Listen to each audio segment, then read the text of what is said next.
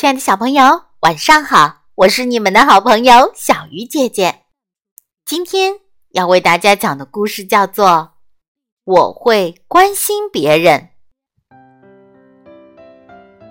当我受伤的时候，有人关心我；当我生病的时候，有人照顾我；当我难过的时候，有人会安慰我。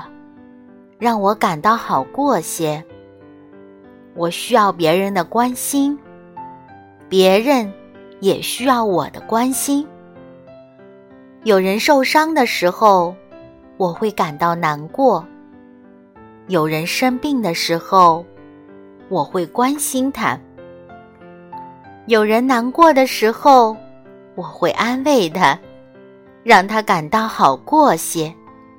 我会关心别人，我相信别人和我有同样的感觉。我不喜欢被人取笑，所以我也不去拿别人寻开心。我不去推别人，因为我不喜欢别人来推我。我待人友善，因为我喜欢别人这样对待我。当别人和我分享的时候，那种感觉好极了。因此，我也会和别人分享。我赞美别人，因为别人赞美我的时候，我感到很快乐。我努力帮助别人，帮助人的感觉很愉快。有时候，从别人的言行中。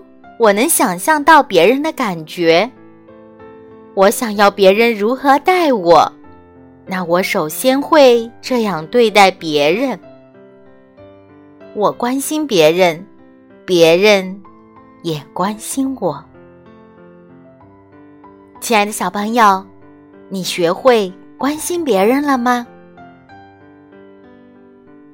今晚的故事就到这里了，祝小朋友们。晚安。